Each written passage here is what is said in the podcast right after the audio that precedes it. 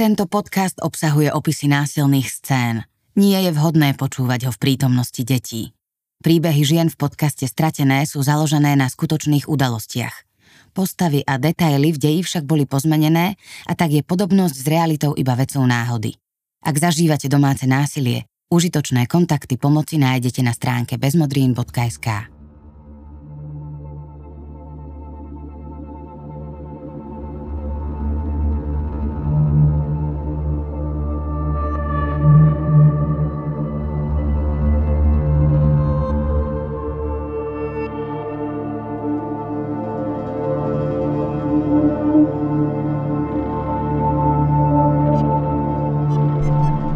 Viete, že každá tretia žena na Slovensku zažila násilie od akéhokoľvek muža a každá štvrtá žena zažila násilie od bývalého partnera?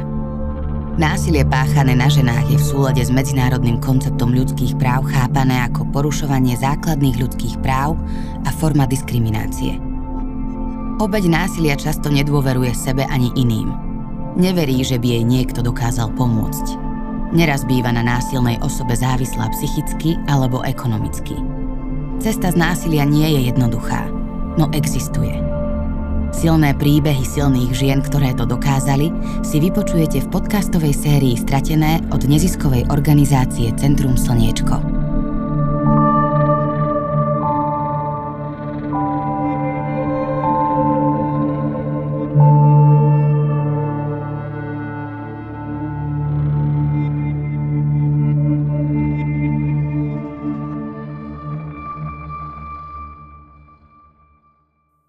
Marcela mala vždy výborný vzťah so svojím otcom aj so staršou sestrou. Hoci ju od malička sprevádzali zdravotné problémy, sama opisovala svoje detstvo ako šťastné. Otec stál bez výhrad pri mame, aj keď zápasila s problémami s alkoholom. A Marcela si tak z domova odniesla jasné presvedčenie, že rodinu treba udržať pokope. S problémami sa predsa treba iba vysporiadať. S týmto názorom vstúpila aj do manželstva s o 14 rokov mladším stanom. Prvé roky s ním bola naozaj šťastná. Bola si vedomá, že stano to s alkoholom preháňa, no až kým nezostala tehotná s druhou dcérou, nikdy k nej nebol agresívny. Počas druhého tehotenstva sa však spustil kolotoč fyzického, emocionálneho, ekonomického aj sexuálneho násilia, z ktorého dokázala vystúpiť až po dlhých 8 rokoch. O pomoc požiadala až v momente, keď kvôli dlhoročnému sexuálnemu násiliu a nedostatku jedla nevládala pracovať a dochádzala jej aj energia na to, aby ráno vstala z postele. Stano jej posledné roky nedovolil ísť ani do obchodu. Zachránila ju až potreba matky nakrmiť svoje tri deti. Báta. Som tehotná. Zas? No čo už. Tak snad to bude aspoň poriadny chlap po mne. No, ale budeme mať dosť peňazí? Mali by sme sa asi trošku uskromniť. Keby si možno nechodil tak často do šenku, tak... A dosť! Čo to na mňa zasa skúšaš? Na čo si si robila ďalší decko, keď si myslíš, že nemáme dosť peňazí? Drž hubu a radšej si nájdi lepšiu robotu. Prepač, ja len nahlas rozmýšľam. Bojím sa, či budeme mať dosť, keď...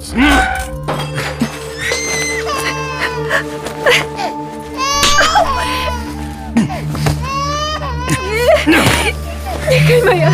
Ja som to tak nemyslela. Stano neskončil len pri facke. Síce sa v rohu izby hrala ich ani nieročná cérka, Stano priamo v tej istej miestnosti nútil Marcelu k orálnemu sexu. Bolo mu jedno, že sa na nich díva ich dieťa. Marcela nechápala, čo sa to s jej manželom stalo, ale bola presvedčená, že k násiliu prišlo iba preto, lebo Stano mal vypité. Ak by bol triezvy, nikdy by ju nenútil do niečoho, z čoho ju napínalo na zvracanie.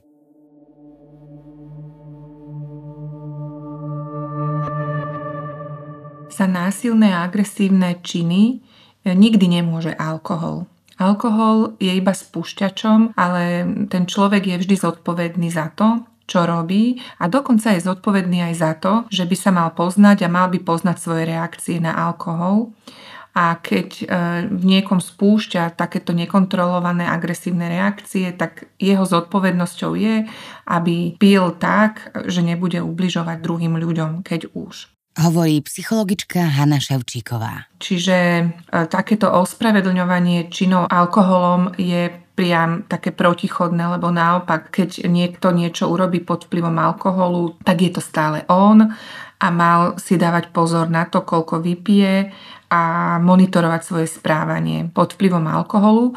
Nehovoriac o tom, že keď je už človek závislý na alkohole, tak prichádza aj k akejsi takej charakterovej, um, charakterovému úpadku alebo úpadku osobnosti človeka, kedy tak celkovo mu už menej záleží na druhých ľuďoch, na vzťahoch a, a sústredí sa v podstate len na ten alkohol. Čiže toto takisto môže prispievať k tomu, že, že je človeku jedno, čo s druhými ľuďmi jeho správanie robí.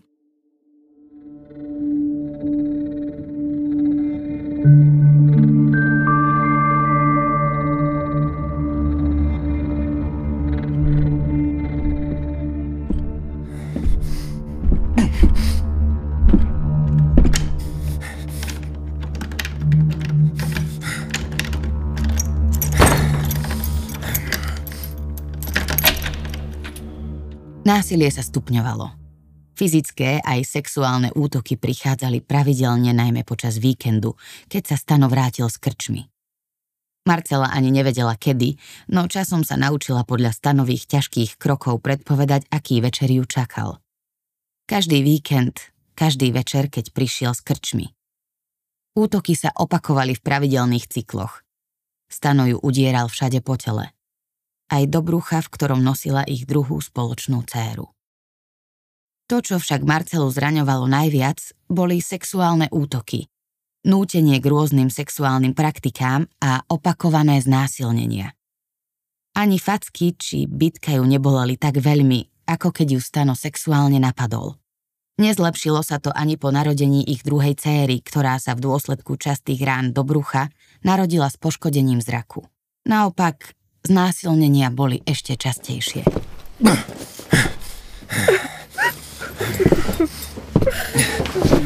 Môžeš byť rada, že si užiješ si, Frida. Neskúňa, ja poď sem!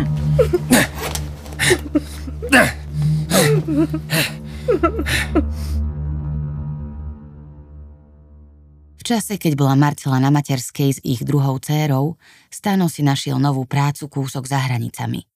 Zdalo sa, že rodina bude mať viac peňazí a Marcela si na chvíľu myslela, že dostatok financií zmierni aj stanové útoky. Z peňazí však nedostala nič. Aké peniaze?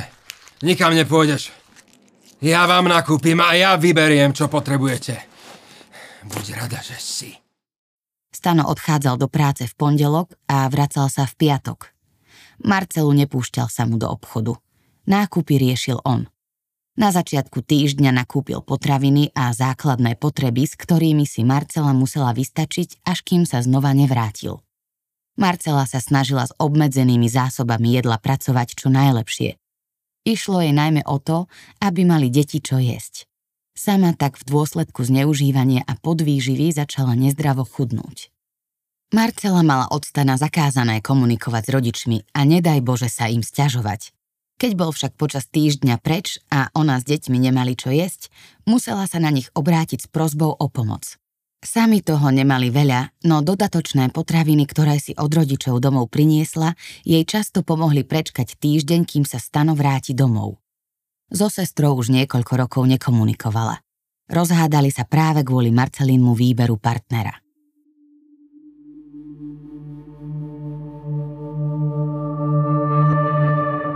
Izolácia obete domáceho násilia býva veľmi častá a aj veľmi nebezpečná, lebo prispieva k tomu kruhu domáceho násilia alebo k tej slepej uličke, v ktorej sa žena ocitá.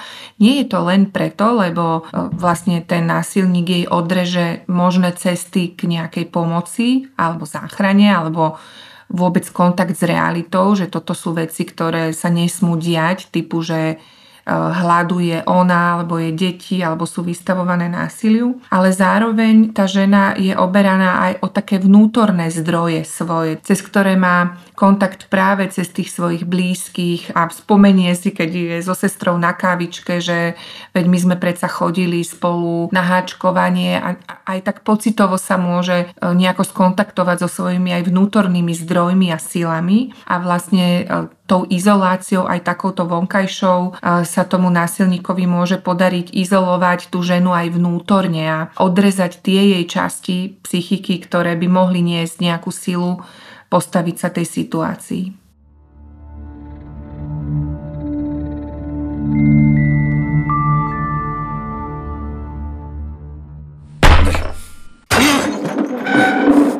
Ale teraz si ma už naozaj nasrala. Nedovolím, aby moja žena chodila žobrať, rozumieš?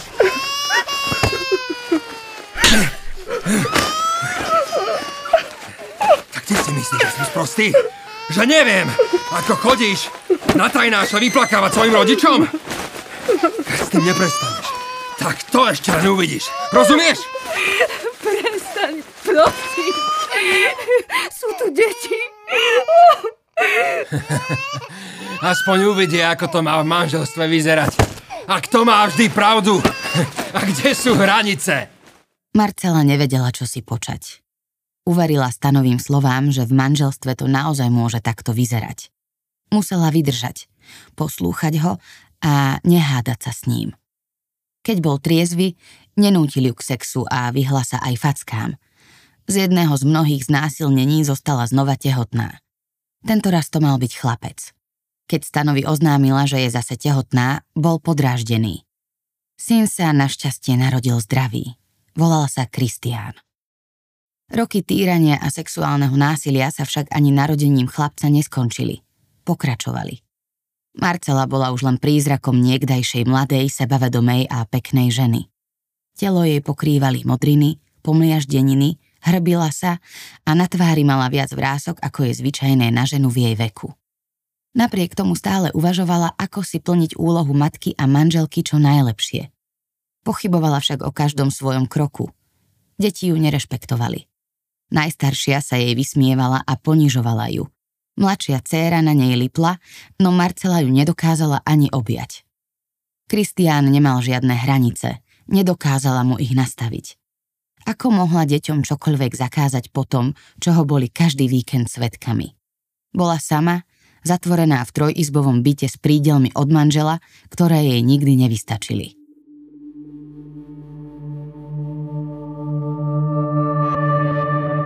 Výchova sama o sebe je veľmi náročná aj v podmienkach, ktoré sú harmonické alebo viac menej harmonické, aj v pekných vzťahoch výchova zamáva ľuďmi aj tými vzťahmi. Hovorí Hanna Ševčíková. Čiže keď hovoríme o nejakej výchove vo vzťahu, ktorý je takýmto spôsobom rozvrátený, tak vlastne sa asi nedá ani o žiadnej výchove hovoriť. Tie deti sú zmietané zmesou traum a protichodných príkazov a vzorov, ktoré sú úplne zvrátené a vlastne ani nemajú nikoho, kto by im to celé nejako upratal a povedal, že toto sa nerobí, toto sa robí, takto sa nikdy človek nemôže k druhému človeku správať, toto je zlé, toto je dobré. A vlastne tie deti sú úplne ponechané na svoj vlastný úsudok, ktorý si nemali kde urobiť. Čiže oni siahajú po tom, čo akoby im tak najlepšie funguje, že vidia, že, že ten otec sa niekde má v tom vzťahu lepšie,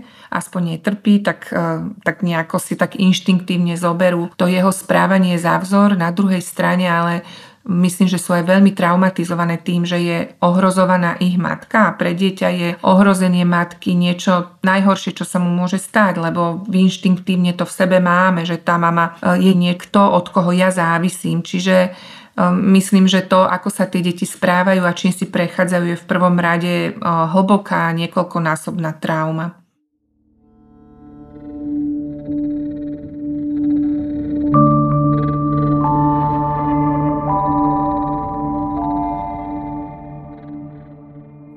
Časom sa Marcela presťahovala k deťom do izby. Stano spával sám, zatiaľ čo ona sa krčila na posteli s jednou z jej dcér. Keď mal Stano vypité, facky neobyšli ani deti. Marcela ich chcela ochrániť.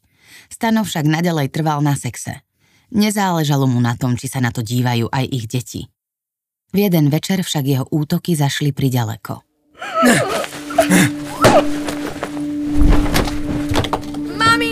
Maminka, nie!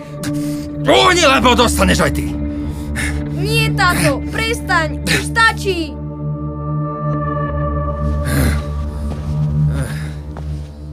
V tú noc Kristián svoju mamu zachránil. Mal len 5 rokov. Celú noc pri nej presedel a strážil ju. Hoci sa otca bál, nedovolil mu, aby sa vrátil a svoju robotu dokončil. Zachránil Marcele život. Marcela sa zo zranení postupne pozviechala, no osudná noc a neustály nedostatok jedla ju po dlhých 8 rokoch násilia prinútili vyhľadať pomoc. Nemala energiu hľadať si prácu, horko ťažko sa dokázala ráno pozviechať z postele. S rodičmi ani so sestrou nebola kvôli zákazom od manžela v žiadnom kontakte. Obrátila sa preto na obec, v ktorej so Stanom a deťmi bývali. Marcela bola aj s deťmi umiestnená do zariadenia Centra Slniečko s názvom Bezpečný dom. Aj tu sa stále obávala o bezpečnosť svojich najbližších. Stano ju hľadal u rodičov. Domáhal sa stretnutia s deťmi. Po takmer desiatich rokoch sa Marcela znovu stretla so sestrou, ktorá jej podala pomocnú ruku. Nedaleko domu ich rodičov jej sestra kúpila starší dom, do ktorého sa Marcela časom presťahovala. V bezpečnom dome však najprv podstúpila viac ako 130 poradenstiev. Marcela nevedela, ako má hospodáriť s peniazmi, ako má nakupovať, ako má deťom s láskou zadávať hranice. Po rokoch v područí násilníka si nebola istá žiadnym svojim krokom. Pracovníci bezpečného domu jej pomohli požiadať o rozvod a sprevádzali ju aj na vypočúvanie. Marcele bola poskytnutá finančná pomoc. Spravila si počítačový kurz, zamestnala sa a s deťmi po prvý raz strávili spoločnú dovolenku plnú pozitívnych zážitkov. Bol to vôbec prvý výlet, ktorý ako rodina absolvovali. Vďaka aktívnej práci odborníkov sa zlepšil aj Marcelin vzťah s deťmi. V novom domčeku si vymaľovali vlastné izbičky a tešili sa na novú etapu ich spoločného života bez násilia. Stano bol obvinený a vzatý do väzby za týranie detí a znásilňovanie. Neustále požadoval stretnutie s deťmi, ktoré však oni odmietali. Z väzby sa listom vyhrážal aj právničke Centra Slniečko. Príbeh Marcely a jej detí je len ďalším z príkladov toho, že násilie voči ženám, deťom a zraniteľným osobám je jedným z najdevastujúcejších porušovaní ľudských práv. thank you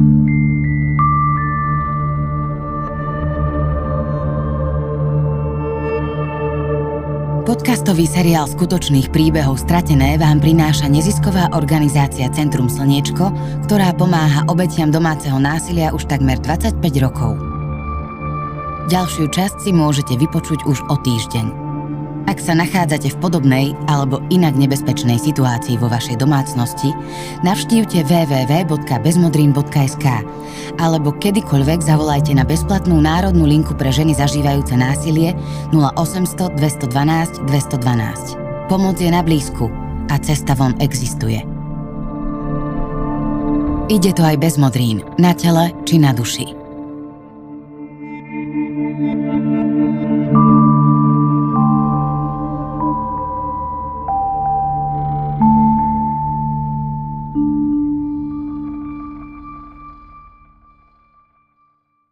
Podporené Norskom prostredníctvom norských grantov, spolufinancované zo štátneho rozpočtu Slovenskej republiky.